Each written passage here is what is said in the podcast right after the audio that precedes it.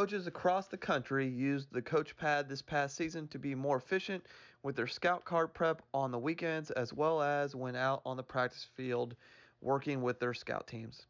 Whether you're a coach using a computer program to create cards or drawing them by hand, the coach pad is for you. Never printing paper or stuffing a binder, clearly seeing scout cards outdoors in the bright sun, and using the coach pad on game days, syncing diagrams from the press box to the sideline were some of the features coaches enjoyed this season.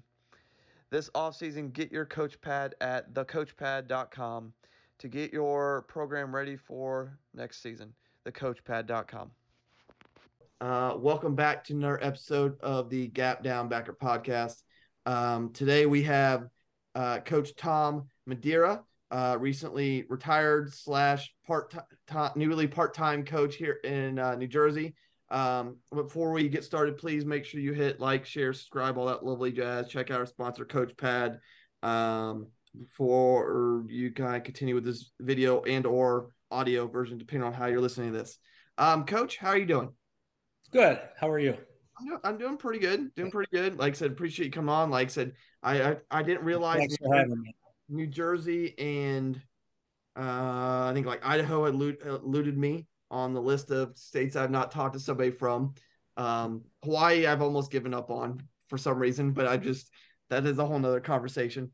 Um, but I, I do appreciate you coming on.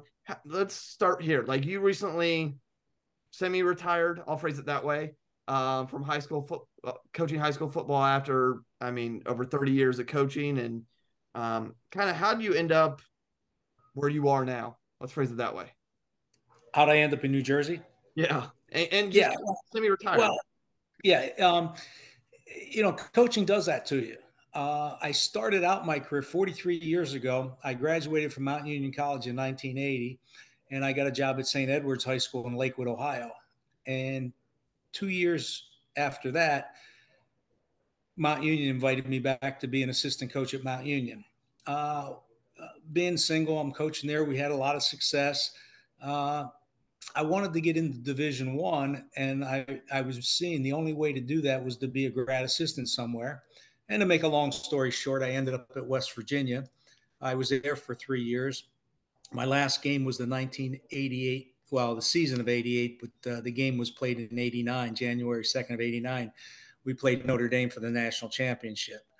Uh, that spring, Coach Nehlen called me in his office and says, Hey, he says, I, I want you to go to Navy and interview with a friend of mine, Elliot Uzelac. Uh, I went there that spring. I interviewed with Elliot. I got the job. I was there for three. While I was there, Elliot got fired. Uh, and when that happens, you know, you're out looking for a job. So I'm looking for a job, high school, college, anywhere and uh, I got offered a job in New Jersey at Holy Cross High School. I spent 11 years there, and then I got into public education at Burlington Township and just finished 21 years there. So 43 years total, 32 as a head football coach, and I just figured it was time to, you know, step back, relax a little bit, golf in the fall. My son's the head coach now. I told him I would help him out part time. Uh, you know, so that's that's my story. I mean, I mean, I mean, there's a lot of ways I'm gonna hit on this in a minute, but um, well, first because I, always jump at the bit to talk to somebody who t- has coached in the Army Navy game, and we talked a little bit about that before we started. And I've had a coach from all three of the major service academies on here. Um, I rarely wear various service academy shirts just to support the schools and those academic institutions. Um, what, I mean, my main question for you is kind of what was the experience like coaching at Navy? And what was the Army Navy game like? Because obviously that's a very different game. There's a reason that game is played after every regular season and conference title games done. Um, kind of what was that experience like? The game itself is like a bowl game. Uh, you know, they take the whole student body. Uh, they call it the yard. They get their buses and they take every person goes up to the game. All the midshipmen go up up to the game. The first year that I was there, we actually played in the Meadowlands, and we weren't having a good year. We ended up three and eight, but we were two and eight at the time. Army was having a pretty good year. We kick a field goal on the last play of the game. Now, what's interesting about that, we win the game 19 17, kick the field goal, the last play of the game. Our kicker's name, Frank Schenk. and just an ironic name, but he kicks it. We win 1917, And I saw kids crying. I saw, you know, it was just, it's just an amazing experience. Uh, Friday at our team meal, Roger Staubach came into the hotel and talked to us. Now, this was 1989, the season of 89. Roger Staubach looked like he could still play. Uh, but that was a big thrill just listening to him talk about that game. Um, and I said, the game itself is like a ball game. I mean, it is, it's huge. Um, now, it was tough playing in New York to see everything. But when you played it in Philadelphia, I mean, the hotels were overrun by midshipmen and the Army cadets. And it, like I said, the whole weekend, the whole weekend was just like a, a major bowl game. It, it, was neat. Um, now, I, I mean, I like I, we were talking beforehand. Like, obviously, Bill Belichick was on this past uh, pregame with Lee Corso, and I saw a video of Lee Corso getting thrown in. I don't know if it's the river or the lake. Was that a tradition for every Navy coach, or does that had that stopped by that point? I heard that it was that they threw the coaches in the Severn. Yes. Uh, when I was there, no. Uh, now, what did happen? We're at practice, and we practice right on Chesapeake. I mean, right, right across where like where our JV field was. If you kicked an extra point, you kicked it in the Chesapeake. Uh, but we're practicing, and two jets come flying right over our heads, like probably higher than I thought they were, but they looked like they were 100 feet off off the ground, and they slowed down right over right over our practice, and all of a sudden they turned and they went straight up in the air, and those kids are cheering, they're going crazy. Uh, you know, so there was a lot of neat things like that during that week. Okay. Now, I, I mean, I, will just continue the little Belichick tree before we get into your high school coaching career. I mean, Steve still was retired by that point. You were there, but still yes. still around the facility, or how was? Oh, he was in the office. He was in the office every day. I talked to him many, many times. Okay. What What was that? I mean, obviously his son is extremely well known and as I mean one of the greatest NFL coaches of all time. But for the father, how I mean, obviously he's well known for rec- the scouting and being involved in that area. What were I mean, obviously I know you were a little bit involved on the defensive side. What were what did you kind of take from those conversations or that experience? Well, no, number one, I, I think we lose this a lot of times. Like we look at older coaches you know, and the game has passed them by. They don't know what they're talking about. I'm the opposite. I mean, I'm a history guy, and you know, anything that he would talk about, or you know, you listen, you know, intently because you knew his background. Um, now, you know, naturally, when he was retired, at that time, you know, Bill was the defensive coordinator of the Giants. You know, so you you kind of you know, put the two together that you knew Steve through Bill, but in all reality, you know, Steve's background at Navy is, you know, second to none. Yeah. I was, I was just curious. Like I said, obviously, I mean, like I said beforehand, I have his scouting book that he published. I don't even know when. And um, you just hear anybody that's ever coached at Navy speak wonders of him. Oh, he very, very attention to detail attention to detail. And he would always emphasize that you know the little things that you know the detail. Now now from uh, obviously from, from college you made transition to high school head coaching. What i'll start there. What was the kind of transition back to high school ball uh, especially in a different state than when you had started coaching high school back at st ed's what was that transition like from transitioning to college back to high school especially high school in a state you had yeah. not been at well, I was very, very fortunate to get to a high school that had a lot of players. Like we would have 50 freshmen, 60 freshmen. Uh, you know, we'd have 70 varsity football players. Uh, you know, when I got there, they played about 16, 17 guys. And I'm watching film in the spring of these guys. I'm going like, well, you know, we got 75 guys on the team and we're playing 15 guys. So I said, we're going to play one way. We did. That's how we did it in college. This is how we're going to do it here. And I was very, very, very fortunate to have really good coaches. I mean, I'm coming from Annapolis, Maryland, and they told me I could hire whoever I wanted. Well, I don't know anybody. So I kept most of the guys on the staff. And my offensive coordinator actually played for the Cleveland Browns. Interesting stat. He was the starting right tackle on the first, very first Monday night football game. Oh, cool. Uh, yeah, Joe Taffoni. He was my offensive coordinator. And I told him, I said, Joe, you run the offense. You, you know, I'll take care of the defense and special teams. And uh, we went 11 and 0 and won the state championship that year, my first year. But it was funny, the very first game, you know, they kick off to us and we go off on a long drive. I look up on the clock and there's like three minutes left.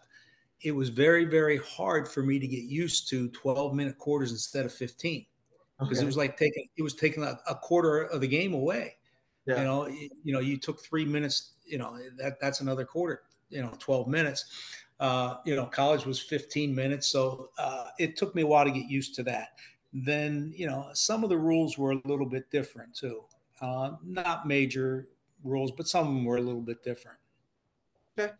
Now, now I mean, I'll, I'll start on. I'll do both sides of the ball. Like, obviously, we'll get to your tremendous amount of success here in a little bit because, like, I mean, um, you you had extremely success at Holy Cross, and you had extra uh, success um, at your most recent spot, and I'm is blanking off top of my mind real quick. Um, Burlington Township. Yes, Burlington Township. I knew it was something Township. I yeah. like I was like, ah. Um, but I mean, let, us start there. Like, I mean, obviously the game has changed slash evolved since you. Oh, it's changed big time. Um, and a lot of that's rule changes to kind of in, emphasize more scoring and um, and then there's clock rules if you're up by certain. I mean, obviously, um, if you're up by over thirty and all that lovely jazz. Let's start defensively. How defensively have you evolved from your time at just like leaving Navy and your first year at Holy Cross to your most recent year? How much has your defense and your philosophy on defense and how you view defense changed? Well, the philosophy hasn't changed at all. Um, I kind of got it from Ken Wable at Mount Union. Uh, pick out their favorite formations, know how to line up against them, pick out their three favorite plays and stop those plays. So when watching film, you're kind of like, okay, what's their favorite formations? What's their favorite plays? Let's focus, make them beat us doing something that they don't do well. Don't let them beat you doing what they do well. Um, I took our defense from West Virginia and I took that with me to Holy Cross. Uh, even the terminology to this day, I use the same terminology. But the game has changed. It used to be when I was at Holy Cross, the majority of the teams ran two back, pro twins. Eventually, like when I, our offense, we went to a one back offense, but it was strictly one back. The quarterback wasn't a runner. This spread offense, what it does to you is a one back offense is really a two back offense. A no back is really a one back offense. You have to account for the quarterback running the football, where, you know, back in the day, you didn't have to do that. The quarterback was, he was a thrower, he wasn't a runner, uh, unless you're running the wishbone or something like that. Uh, so now my defense, the past 10 years or so, has been a 4 2 5 because of all the formations that they give us. You know, I remember when I was coaching at, at uh, West Virginia, we're playing East Carolina. East Carolina was a team, they came out in every formation known to man two tights, no tights, no backs, one back, like everything known to man. And they put me up in the press box that game. And all I was supposed to do, I had binoculars and I was on the headset to the defensive coordinator, and I was telling him what personnel was going into the game so he could make his call. East Carolina at that time wasn't a great team, so we beat them pretty good. Well, now we're going to play Penn State. They line up in two formation, pro and twins. So defensively, we're like, hey, this is great. Like we know how to do this. This is the and they were just better than you. You know, they were just better than you.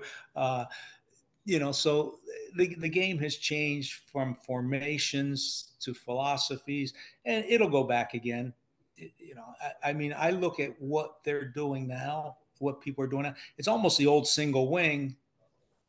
Yeah. Just they don't line up like it. Correct. And, and even you see some single wing, like, because I follow a obscene amount of people on Twitter, X, whatever we want to call it. And yeah, like I see people like, and you see like the Dolphins coach and Andy Reid pull stuff from the single wing days from a college or an NFL team back from the 60s or 50s, and somebody finds the like exact like black and white video of it, and they just put them side by side on Twitter, and you're like, okay, somebody is watching yeah. the whole film, and it works. Like, yeah, I mean, it's basically the same thing. Like, I mean, people don't like. I mean, I had this conversation all the time. Like, the triple like and, and I know Twitter exploded this past weekend because of the um Harding made the national title game. So everybody's all the all the triple and flex people are very excited at the moment and talking about how if you want to win, you run the flex. Like every offense works if you got personnel that fits it. And well, that's the whole thing. Personnel comes down first. Like when you coach in college, you recruit the people to fit your personnel like Rich Rodriguez when he was at West Virginia, when he first got there, they weren't his type of players. Same thing when he got to Michigan, wasn't his type of players. You go out and recruit your type of players. When you're coaching in high school, you get who you get. Yeah. And you have to. Uh, Larry Kehres said this. Uh, you know, he says it's for it's players, formations, and plays. You know, your players, and then your formations, and then plays and so you do you you fit your offense and defense around your personnel. Yeah. Now, I I, I mean, kind of I, I, want your opinion on something because obviously you coached back when the wishbone was still prevalent. Um, yes. I've gone down a weird wishbone hole past I don't know month. Just looking, just I don't know. I saw like a, a, a like six part documentary on YouTube, and I just went down a rabbit hole after that. And um, kind of, and then obviously when you were at Navy, you were on the defense side, but the offense ran it. You had to prep for Army, who ran it at the time. I mean, kind of, what are your thoughts on the wishbone as an offense in general, and kind of what it was able to do? And um, obviously, it turned into the flex bone and various other offenses, but kind of your perspective on the flex bone, just out of curiosity. Well, number one, not many people run it. Like when I was at, at Navy, it was us and Army. I don't think anybody else ran it. So now you're trying to prepare for us, and we don't have the talent as you have. We're playing Syracuse, we're playing Pitt, we're opened up with BYU, we played North Carolina. Uh, you know, much much better talent than we had. Um, so you're trying to prepare in one week for that offense, and boy, if you aren't very, very disciplined. Somebody better be taking a dive. Somebody be better be taking quarterback, and somebody better be taking pitch. And then all of a sudden in the secondary, you're starting to creep up. You know, you're coming up for pitch, you're coming up for quarterback, and all of a sudden you throw the football and the guy's wide open. So it was difficult for teams to do that. And one thing that I was happy with, I probably forgot most of it by now, was learning how to defend the wishbone because that's all we saw in the spring you know, we're getting ready for Army. That's all we saw in the spring was was the wishbone. Yeah, and that's the that's the game that matters. I mean, that's the I mean, I, I think I mean Bill Belichick said this past weekend, you can go one and eleven at Navy as long as that one win is beating Army. That's that's, yeah. that's what matters. Yeah, and you know, you know the game is back then. You know, the lead blocker, if he came straight at you, we called that a load block. Yeah. If he went out for the pitch player that was an arc block. Well, he could cut you. So as that lead back came down on our outside back or defensive end, he caught him. Well, that slows you. That slows you down just a little bit if you know you're going to get cut. Now you can't get cut. You know that that's an illegal block. You know, so you know even the blindside blocks now are illegal. Uh, or a defenseless player. Back in the day, there was no such thing as a defenseless player. Um, but you had to be really, really smart to play too. Because I just remember that you, if you get a base block, you take quarterback. If you get a down block, you squeeze it, come off and take dive. The linebacker scrapes for quarterback. And people in the stands, they don't understand the, you know, the intricacies that go into playing both offense and defense, even offensive line. They just think you, you know, you block the nearest guy or this, you just tackle the guy with the ball. And I go, down, that's not how it happens. Yeah. No, you're 100 right. And I mean, that's that's a whole nother conversation as the parents and the the the spectators in the stands. But yeah. Now I, I will also say like you've pro- your coaching career has probably seen I mean, in this and somebody might correct me on this, the greatest transition of offensive football in history in your time span? Because like I, I, mean part of that documentary we talked about how people essentially went from the T to the wishbone. There's also the split back veer at Houston. Um, but like over the course of your career that's you, what we ran at Mount Union was when I played was the split back veer. But like with that like so you've seen the split back you've seen the wishbone the I was prevalent in the early 90s and then now you got full spread, flex bone, um, triple option, gun triple option, RPOs. Like, how you- well, and and the RPOs from a defensive standpoint, don't get me started on that. offensive line, offensive linemen go three, four yards downfield. Our guys step up and they throw the ball, and there's no flag. I'm like, give me a break. You're teaching kids to read read the offensive line. If they pass block, it's pass. If they yep. run block, it's run. Now it's like, you know, and we did it this year you know, we would make a call and tell them, you know, don't go further than three yards downfield because we may throw the football. Yeah. But, you know, you're making it hard on the defense. Uh, we did it, you know, I, I don't know if this is a na- national rule or New Jersey rule, but they came in with a rule two years ago that you could throw the ball away. You got to yeah, be, you know, outside the tackle box. And so I tell the referee, I go, so there's another thing you got to worry about. Was he outside the tackle box? And let's just penalize the defense for playing good defense. You take everything away, so hey, we'll just let him throw it away. it's like, uh, no, I, I get you, but but with that, like, I mean, how, I mean, how have you, I mean, obviously you're you've primarily being defensive coach and you're focused on defense and you've let your offensive coaches coach, but how is even for you? Like, has your offensive philosophy evolved at all for what you want your teams to do? How have your offenses evolved since you took the Holy Cross job to obviously, like when I watched some of your huddle highlights before we got together for this, I mean, you're throwing the ball around, you're in two by two, you got, I mean, you got some empty stuff, and like you have the ability to, I mean, it's not 1980 anymore. I mean, heck, I still, I mean, you look at our, my league, I mean, two thirds of our league is in the gun. Um, outside of two teams, one runs a power T, one runs a triple. I mean, we were probably the third most under center team in our league this year. Um, how has that evolved for you and kind of your perception of what you want to see on the other side of the ball for you? Well, you know, number one, again, it goes back to personnel. You know, even though every everybody does want to run the spread now, but this kills me. This kills me from a coaching standpoint. And I golf with a guy that coached in the NFL a little bit.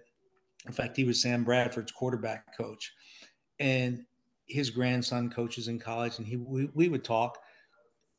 This kills me. You get down in the red zone, and you're in the shotgun. Right? It's fourth and one. It's fourth and a half a yard, and you're taking the ball five yards off the line of scrimmage. So now it's not fourth and and one anymore. It's fourth and six. Yeah.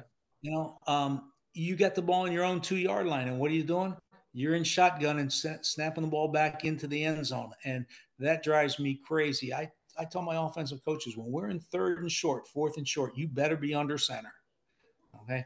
Uh, we get in the red zone. I go, we got to have a red zone offense. I mean, if you're just in the spread constantly and you don't have certain plays for the red zone, you know, it, it it's not real good. So I'm old school. When it's short yardage or we're in the red zone, I want to get under center. I, I still think, you know, I look at I look at the Browns last week. Man, Joe Flacco looks good under center. You know, when he's ball faking and play action, you know, that's what I would prefer. But again, it comes down to, you know, personnel. Like for years, you know, we, we run the spread offense. We really didn't. We didn't run our quarterback. We're in high school. I had one quarterback. He goes down. All of a sudden, your second team guy isn't even close to what You know, he's not a scholarship player like at West Virginia, you know. So, you know, there were years where we had two really good quarterbacks, and I say, yeah, go ahead, run the run the number one guy as much as you want because we we do have a backup. So again, I I think it comes down to your personnel. Who do you have? Who do you want to get the ball to? Um, do you ever hear the story on Nick Saban when he was playing high school ball, and they had a, a fourth down and they needed a touchdown to win the game to get in the state playoffs? Yes, and he goes back. Called the called the play. He called the play and is that like, yeah, I've, heard him tell that story once. Yeah. Yeah. The, yeah. the coach told me, he goes, Young Nick, he goes, you call the play. He goes, but you got an all state tailback and you got an all state wide receiver. Make sure one of them touch the ball. So it wasn't so much the play that you call, make sure he touches the ball. And, and, you know, we, we've done that too. You know, we've been fortunate to have really good players and, you know, we'd throw a hot route to a wide receiver and he goes 40 yards for a touchdown. We look like geniuses. Two years later, you run the same play and you lose five, you know, you, you lose two yards because you're throwing it to a different person. Yeah, no, your heart's right. Now, out of curiosity, like, what is your under center formation of choice? Like, if you could just pick one that you just be in, because like I know certain, like you watch Penn State the past couple years when they it's fourth and short, third and short, they're getting in the power T as an example. Um, yeah. Like, what what is your like? If you could like, hey, doesn't matter the personnel. Where we go run? What like what formation? Well, again, it, it, it does matter the personnel. I, I might even bring defensive players in and stuff like that. Uh, I like to get into what you know what we used to call the old power I. Okay. You know, I backfield, you know, offset back. I would put defensive linemen at the, at the power I back, uh, and we could run a lot lot of plays like my I would drive my offensive coordinator nuts because every week I'm putting in a different play, a tight end reverse, a this and that, and he's like, just you know, uh,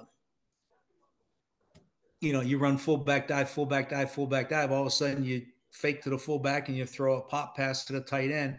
You know, so there's a lot you can do, but like I said, I I just hate taking the ball off the line of scrimmage and fourth and short. I see everybody. Mount Union did it. Uh, two years ago in the in the uh, national championship game, they had fourth and one, and they had a three yard loss. I mean, when I was at West Virginia, when we uh, were in short yardage, 95% of the time, our fullback, Craig Taylor, got the ball and he never lost a yard. Might not gain anything, but we weren't losing any yards either. So.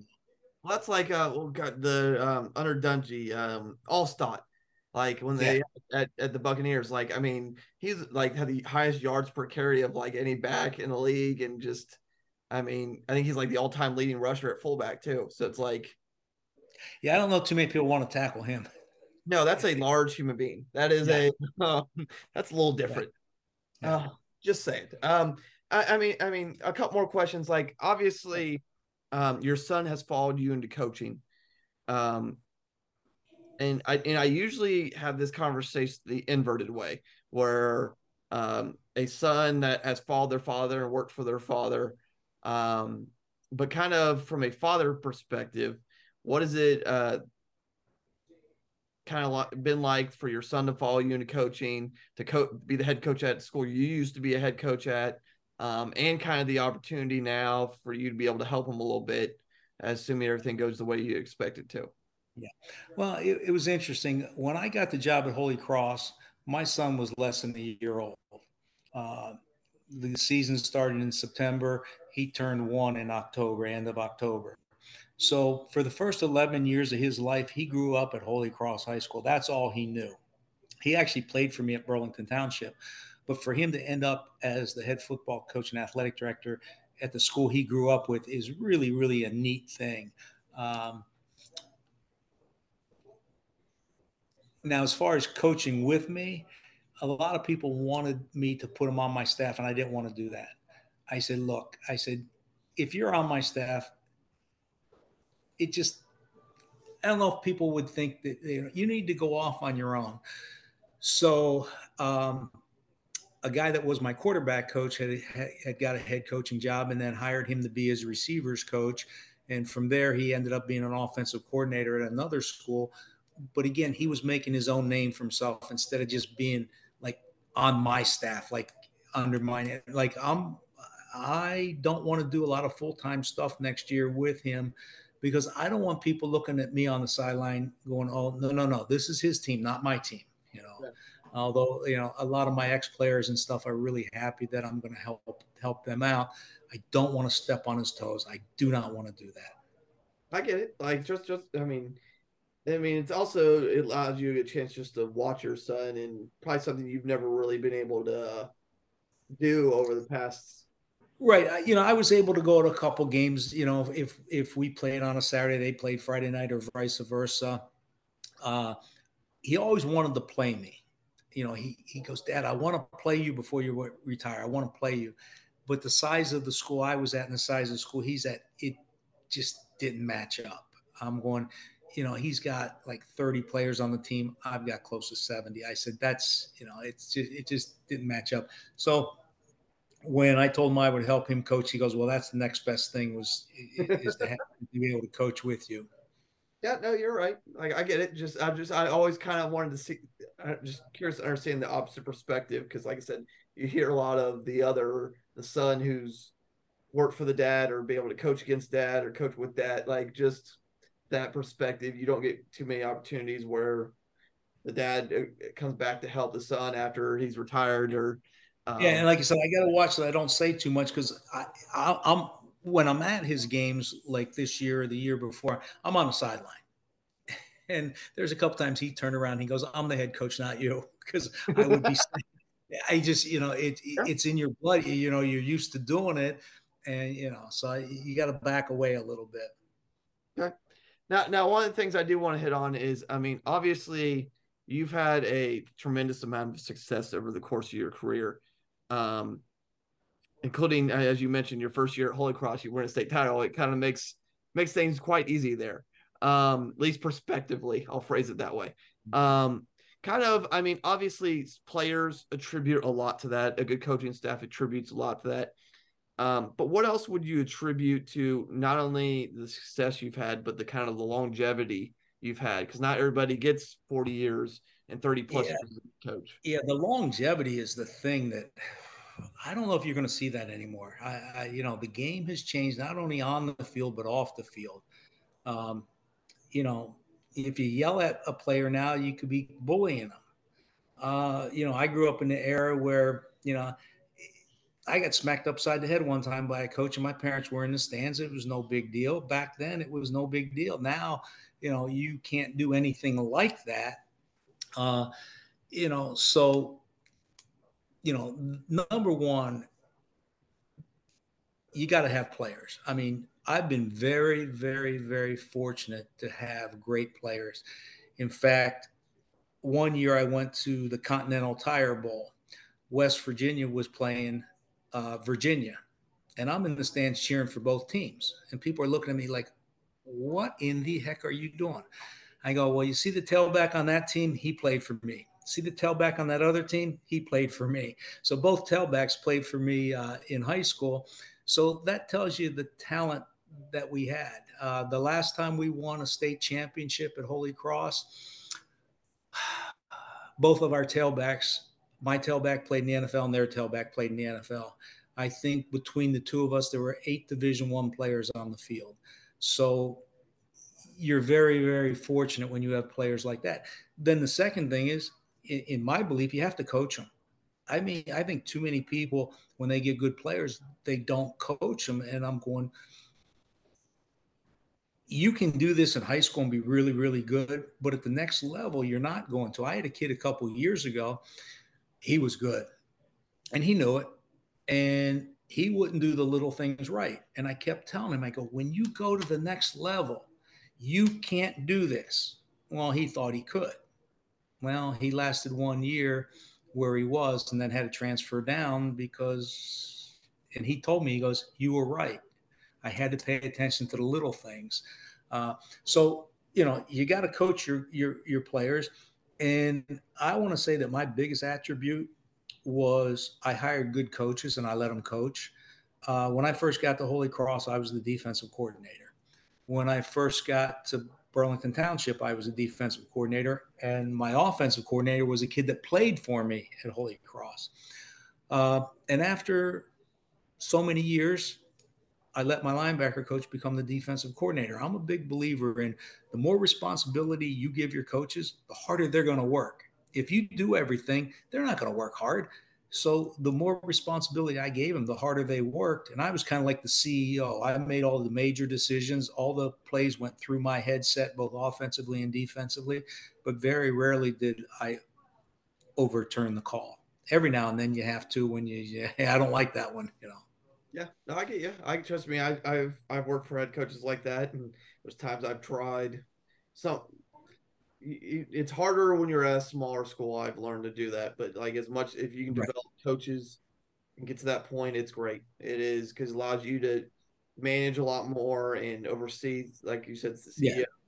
And like I said, I was very, very fortunate. Like I said, my first offensive coordinator played for the Cleveland Browns and New York Giants, and he would see things as far as the defensive line lining up and you know he goes this run is here that you know he was he was very very fortunate to have somebody like that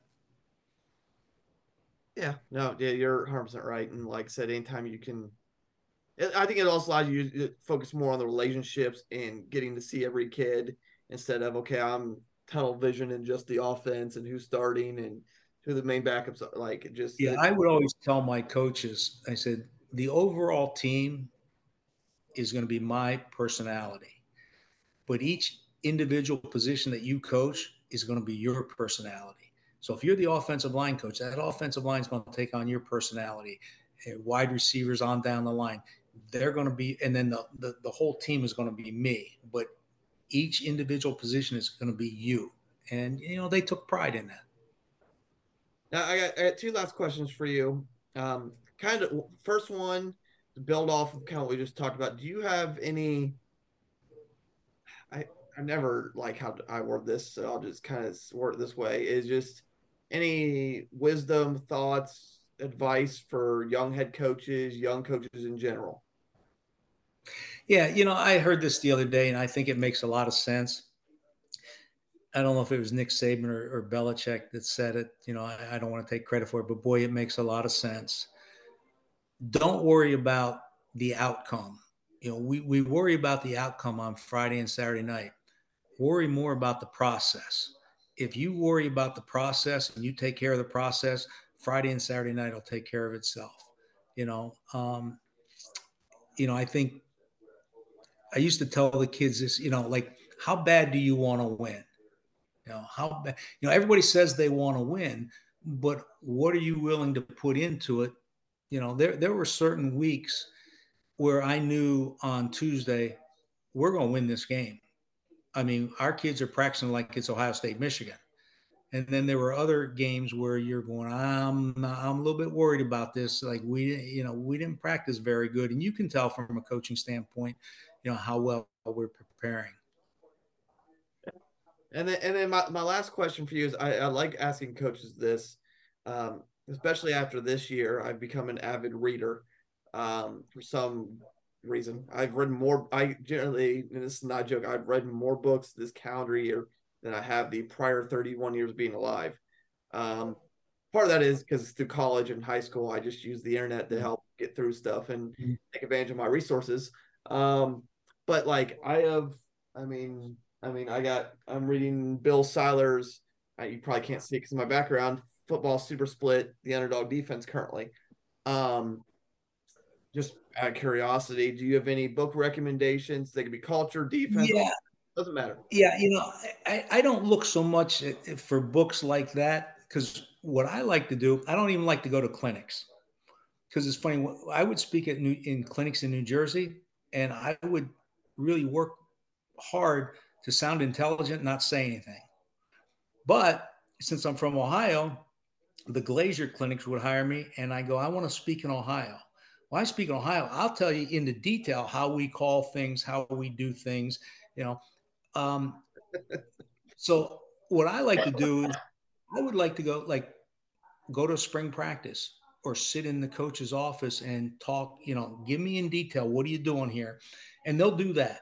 You know, they might not do it at a clinic, but I like to read books that give me a different perspective. Like there's there's a great book. I mean, I loved reading it and it was Northwestern, Gary Barnett, called High Hopes. Just how he motivated the team, how he got that team to play. Um, you know, I'm old school. Woody Hayes, you win with people. Uh, Run to Daylight, Vince Lombardi, Jerry Kramer, uh, stuff like that. But I'll tell you what, High Hopes is really a great book. Um, I read the one by um, Tony Dungy when he, uh, you know, uh, I forget the name of it right now, but he, in the um, beginning of it, it quiet strength there's he's got a couple, but is it quite yeah, like in the beginning of it? He talks about how he got fired at Tampa Bay and how he had to go in and pack up his office and they changed the locks and everything, and then how he gets to Indianapolis. And you know, I like reading those books and seeing seeing those types of backgrounds. Uh, like I said, as far as learning things, I like to you know call up somebody and hey, you know, like coaches will come in in the spring, like last year, and I said, hey, I said let me take you out to the club, uh, Burlington Country Club. We'll sit and have a few beers. I want you to, to draw up all your one back blitzes. I said, because I have mine, but I've been doing them for years now. And I go, eh, sometimes you get a little bit stale. I want an idea. What do you guys do? And that's how I like to get to get my stuff. But I do love reading books on motivation and stuff like that. I get you. Like I, I, I mean, I've not all of them are football books, but I've worked between culture, offense, defense, um, God, oh God, what did I read a couple weeks ago that was um kind of when I was in my wishbone phase. I read essentially the autobiography for um oh his name escapes me right now who just who made the wishbone, the offensive coordinator from Texas. Um oh um it wasn't Darrell Royal. Um no, it was the, it's his assistant. Um well that's gonna bother well, me. If you I don't know if you've ever seen this movie but if you want to watch a good movie, I don't know if you can get it on Amazon Prime or Netflix, but it's called My All American. And it actually goes into when they switched over to the Wishbone. It was uh, Emory Bellard. That's okay, yeah, yeah. Yeah. My All American. Okay, I'll look at that. Yeah, yeah. My All American is about um, they, they they start off the movie with Darrell Royal and they go, you know, a, college girl's interviewing him. She goes, I want, you know, she's going over all All Americans, and she goes, "Who was your favorite All American?" And he gives uh, the the guy's the kid's name Steinmark. I can't think of the kid's first name, and she looks. She goes, "Well, he wasn't All American," and he, he goes, "He was my All American." It's a true story, and it goes into how he got to Texas and what he did at Texas, and um, if you watch it with a girl, she's going to cry at the end, but it's a true story. Yeah, like I mean, like I said, I read his biography. Like it's just stuff like that. I mean, it doesn't really go into super detail about the wishbone. It hits a little bit here and there, but it's really about his career and kind of how he went. Well, it, it's funny when they put the wishbone in in Texas. Darrell Royal said it saved my job yeah. because we we weren't going to go much longer, and we put this offense in, and it took off. Well, yeah, and then he and then um, he had he had uh, Emory pretty much help teach Oklahoma and uh, Arkansas, not Arkansas, um, Alabama the offense to help yeah. jobs. Like, I mean, Oklahoma's coach is about to get fired, and, and uh, what's his face at um, Alabama was starting to get on a hot seat at the time too. Like, it's just yeah, and it's amazing what coaches do. You know, you know, back in the day, I mean, Oklahoma, Nebraska ran a wishbone. You know, now you wouldn't you wouldn't see that. Now, you know, I played for a guy at Mount Union, guy by the name of Ken Wable, and we ran the split back veer, and he was very, very good at the split back veer.